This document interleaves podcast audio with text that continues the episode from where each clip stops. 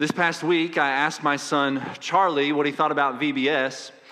I thought you ought to be really encouraged to know that he said that this was the best VBS ever. But before you start patting yourselves on the back, I will remind you that he's only three years old and he's been to approximately two VBSs in his entire life. So, probably not the best judge to go by. But as somebody who's been to more than a couple vacation Bible schools in my life, I can say that it was a really great VBS. And I want to say thank you to all of you who worked so hard this week and all the weeks leading up to make it possible. Thank you to all you parents and grandparents, guests who entrusted us with your kids this week, because the more kids we have, the more fun it is. So thank you.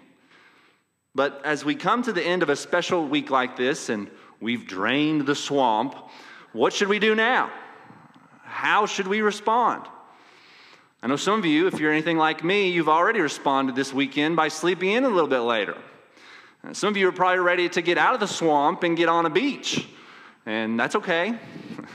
you all certainly deserve it after how hard you've been working.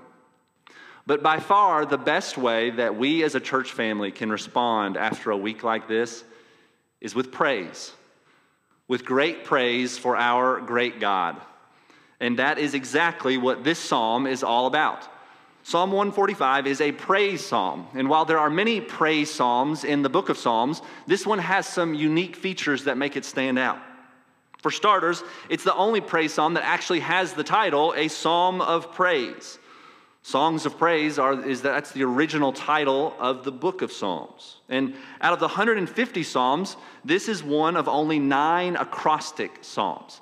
That means that each verse begins with the next letter of the Hebrew alphabet. So if it was written originally in English, first verse, first word would start with the letter A, second verse would start with a word with the letter B, and so on and so forth down to the letter Z.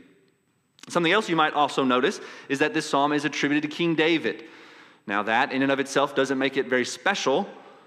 There are believed to be 73 psalms written by King David, but this one is his last psalm to appear in the book of Psalms.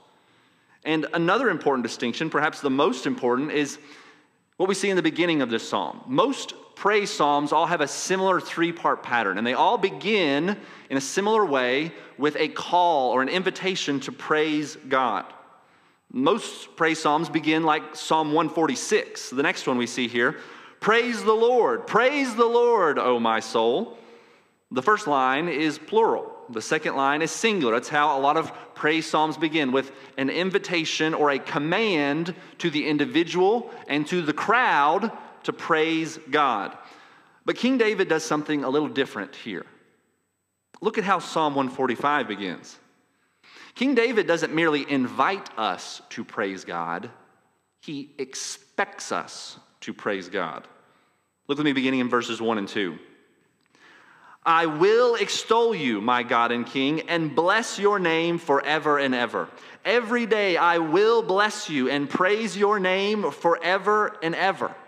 Did you notice the difference?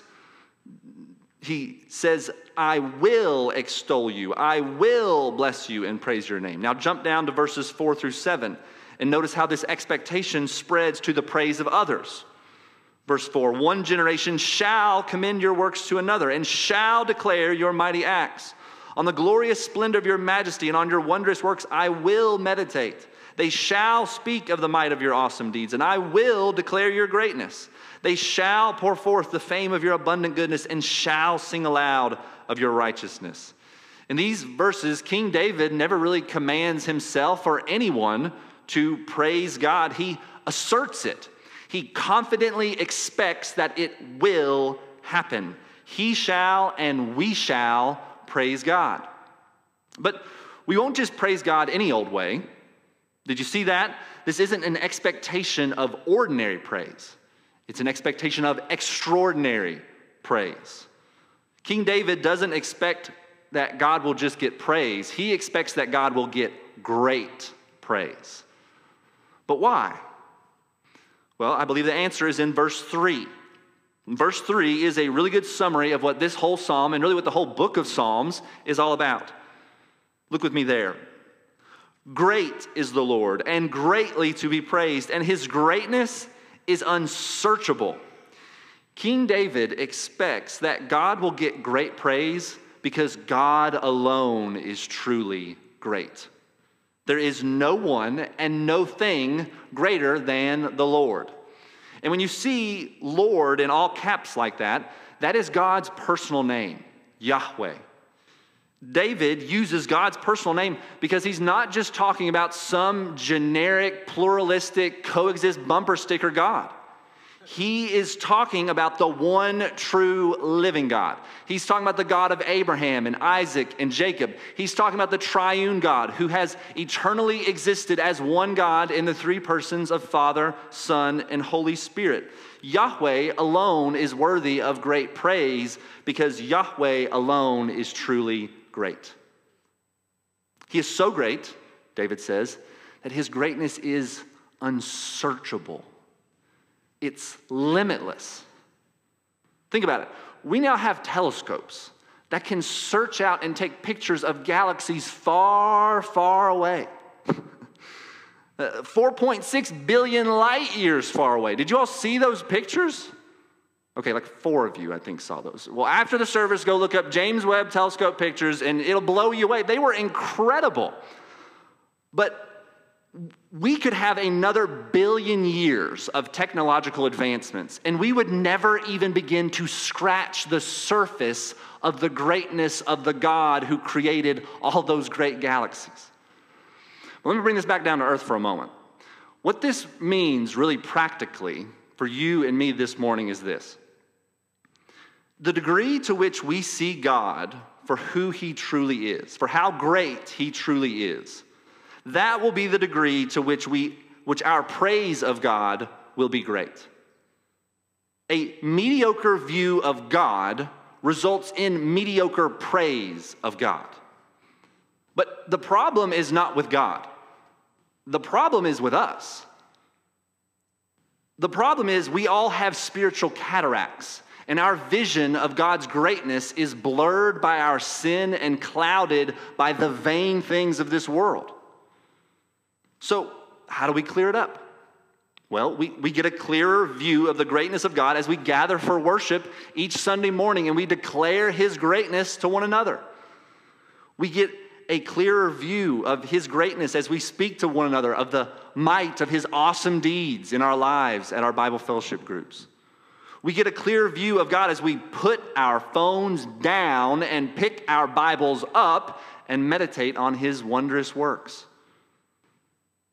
If you find yourself having a hard time greatly praising God, it's not because something is lacking in God, it's because something is lacking in you. You need to see more of His greatness. And in just a moment, in the second part of this psalm, we will.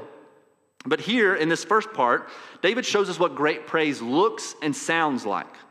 For instance, great praise is consistent. Every day I will bless you and praise your name.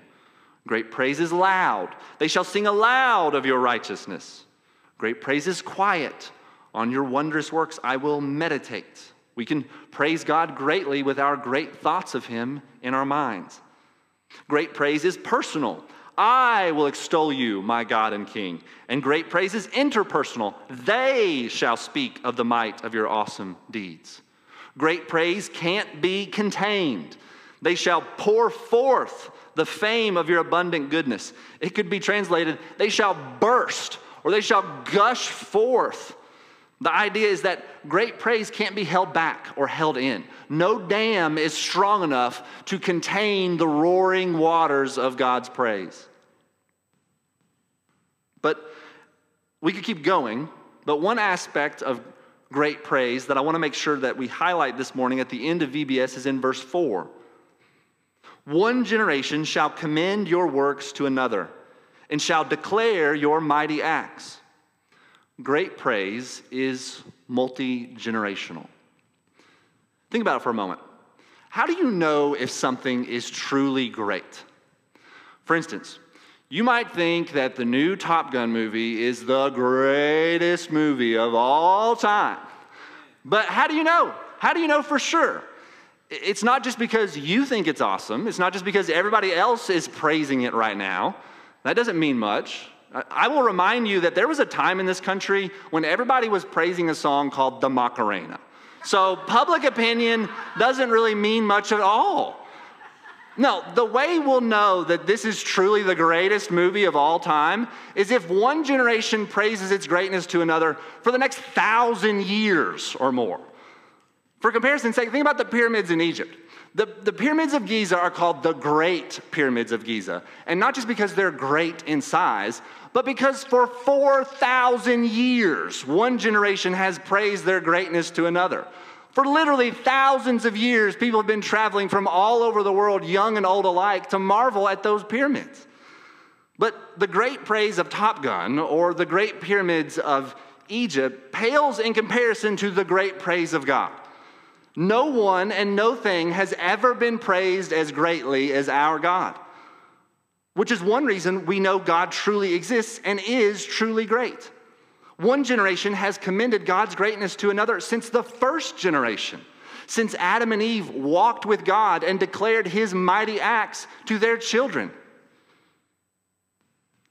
Since that day, since that first generation, there has been an unbroken chain of great praise for our great God. And this past week at VBS, we added another link to that chain. That's why I'm so thankful to be a part of a church where multi generational praise is not just limited to one week out of the summer. It's happening every week of the year. It happens every Sunday as boomers and zoomers and every generation before and after and in between get together and declare his mighty acts to one another. It's happening right now during Kids Bridge and back in Ashland Kids as volunteers serve and teach the next generation about God's greatness. It happens as you all serve during Awana and at Ashland students. It's happening during the week as parents disciple their children, as older Christians meet with our college students. Multi generational praise is happening all the time at Ashland Church. And it's one of the things that I love most about our church family. God gets great praise when one generation praises him to another. And that's one aspect of great praise that we see in the first part of this psalm. The first part shows us that great praise is multi generational. The next part shows us that God's greatness is multifaceted. Here, King David begins a long list of reasons God is great and worthy of great praise. We don't have time to go into all these verses in, detail, but I hope that we get a glimpse of God's greatness. Because even though God's greatness is unsearchable, King David is going to go ahead and get the search party headed in the right direction. Look with me beginning in verse 8. The Lord is gracious and merciful, slow to anger and abounding in steadfast love. God proclaimed words similar to these to Moses as he passed by him on Mount Sinai. And this verse sets the stage for all the coming reasons for God's great praise. Verse 9 The Lord is good to all, and his mercy is over all that he has made. From this verse on, I want you to pay attention to how often that little word all appears. It's used 17 times in the rest of this psalm because God's greatness is comprehensive in its nature and in its scope. All of creation experiences his goodness and mercy every day, for he makes his sun to rise on both the evil and the good, as Jesus said. Verse 10 All your works shall give thanks to you, O Lord, and all your saints shall bless you. Since all of creation receives good from God, God will receive thanks from all of creation, from the hills of eastern Kentucky to the swamps of Louisiana. All creatures here below will praise him. Now, the next three verses all focus on God's glorious kingdom and his kingship. Verse 11 They shall speak of the glory of your kingdom and tell of your power before all the saints go marching into God's glorious kingdom, they will declare, they will speak of it, they will tell it to others in verse 12.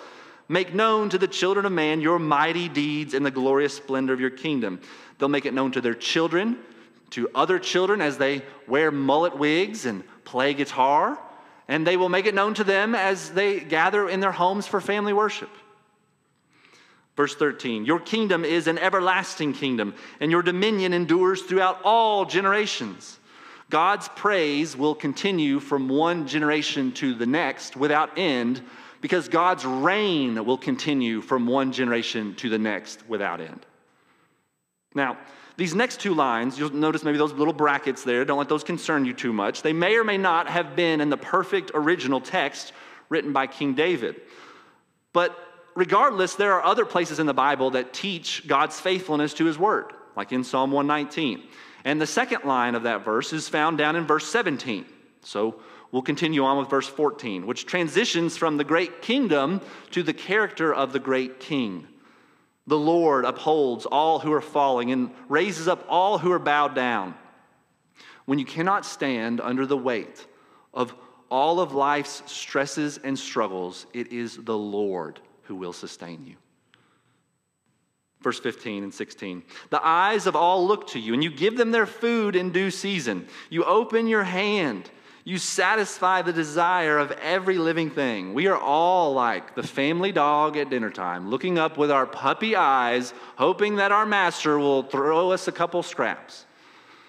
But God is not just throwing us some table scraps. All we have needed, his hand hath provided, as the hymn says. In fact, he knows what we need even before we ask. Verse 17 The Lord is righteous in all his ways and kind in all his works. Everything that happens, everything that happens, happens according to God's righteous and kind will, or as the Apostle Paul says, his perfect will. But even when it's difficult for us to understand how prolonged illness or sudden tragedy can be a part of God's perfect will, God does not abandon us in our struggle. Verse 18 The Lord is near to all who call on him, to all who call on him in truth. For the believer in Christ, his very spirit dwells within us. He not only hears us when we call out to him in prayer, but verse 19, he fulfills the desire of those who fear him. He also hears their cry and saves them. Now, I hope you noticed that that little three letter word that occurs 17 times in this psalm did not occur in that verse. because God does not promise to fulfill all our desires here below. And as long as we are in our sinful flesh, that's a good thing. It's a good thing that we don't get everything we ask for, that God says no to some of our desires. As the great hymn writer Garth Brooks once said, some of God's greatest gifts are unanswered prayers.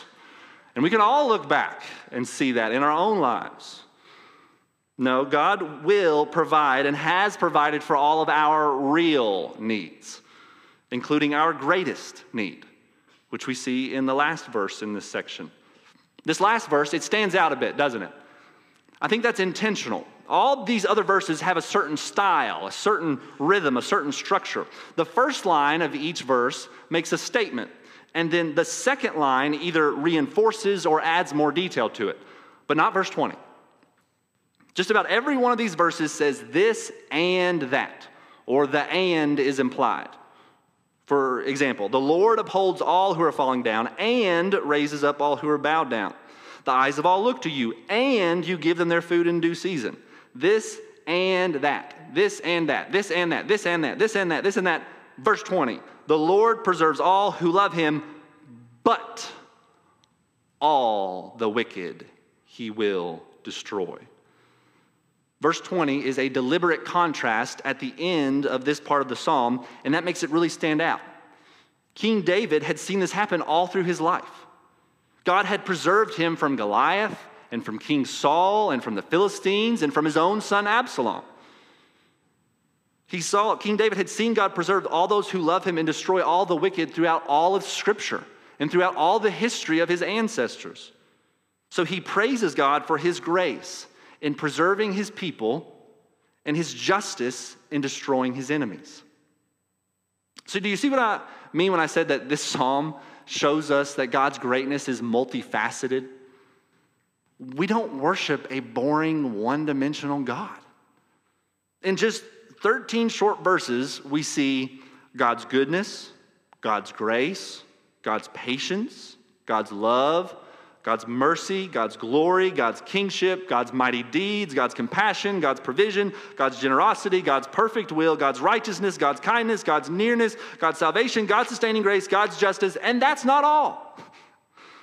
On every page of the Bible, we see all this greatness and more.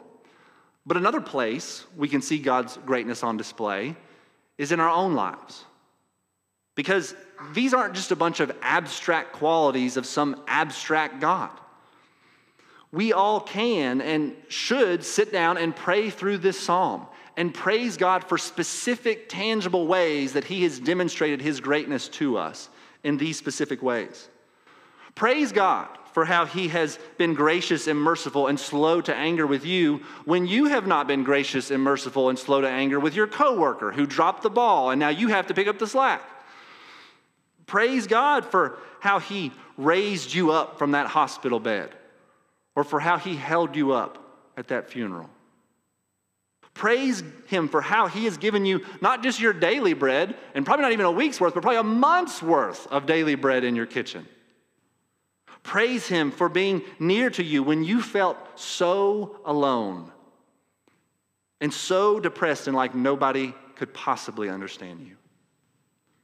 Praise Him for fulfilling your desires when He brought the families and children that you invited to VBS. God is worthy of great praise for all of his greatness to us. And we can see God's greatness in all of this psalm, in all of Scripture, and in all of our lives.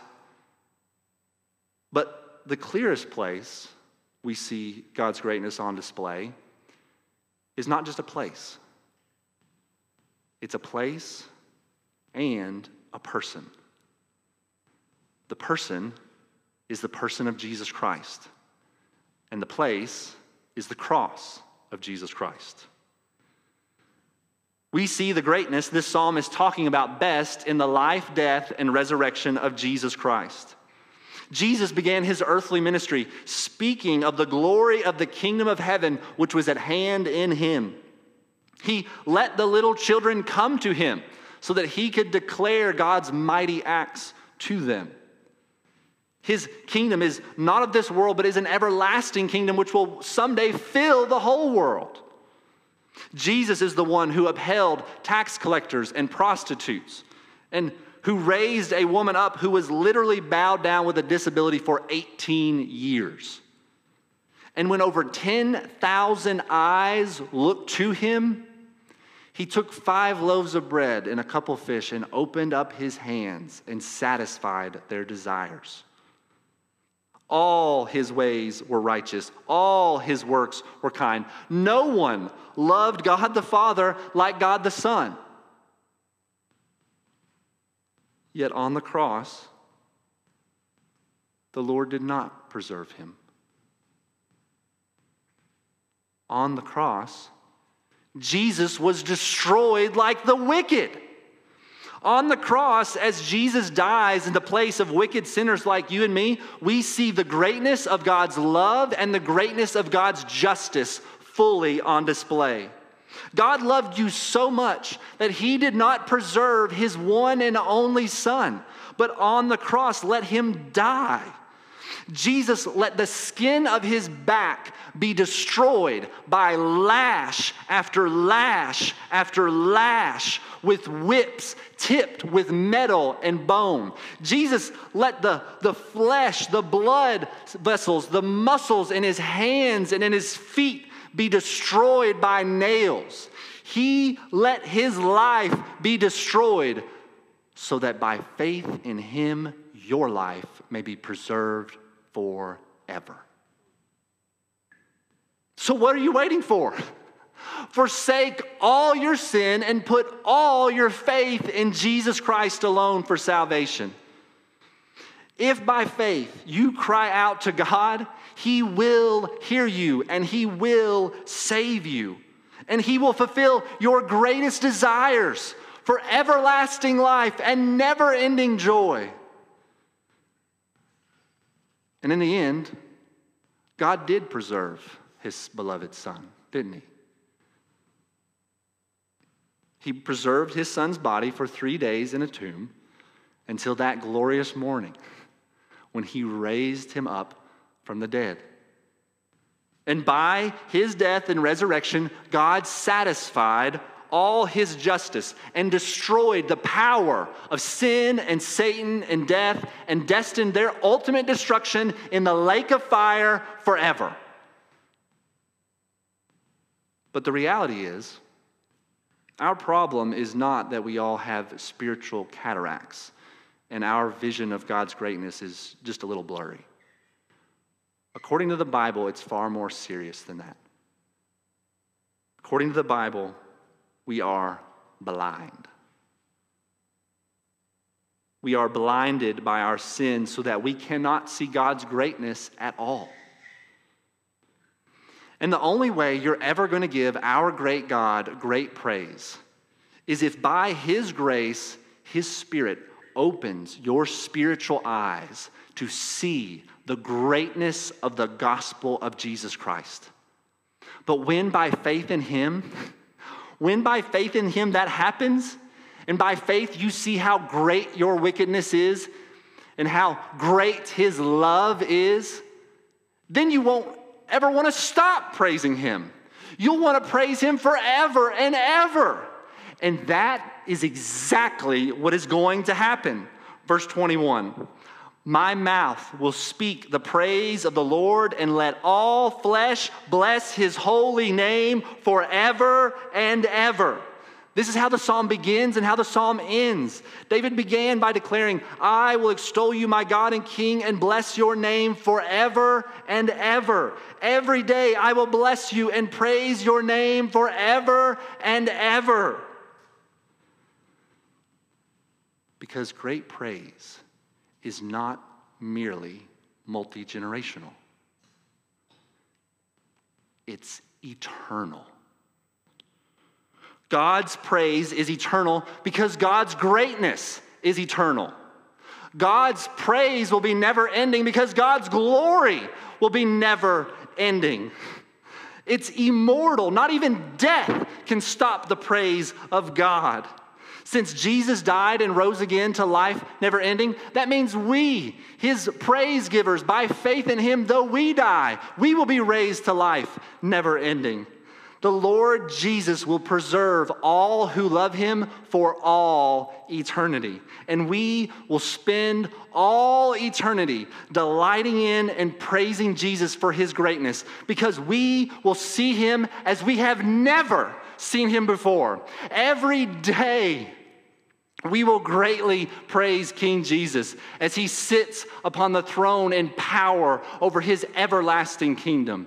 Every day, we will greatly praise Jesus as he opens his nail scarred hands to fulfill our every desire. Every day, we will search out more of his unsearchable greatness and we'll never get tired of it because we won't be searching it out in a swamp.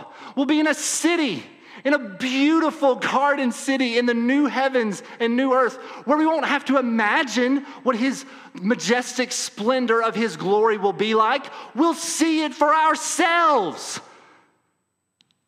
because we will see him. The eyes of all Christians from all nations will look into the eyes of Jesus we will see him face to face, and we will greatly praise his name every day, forever and ever and ever and ever.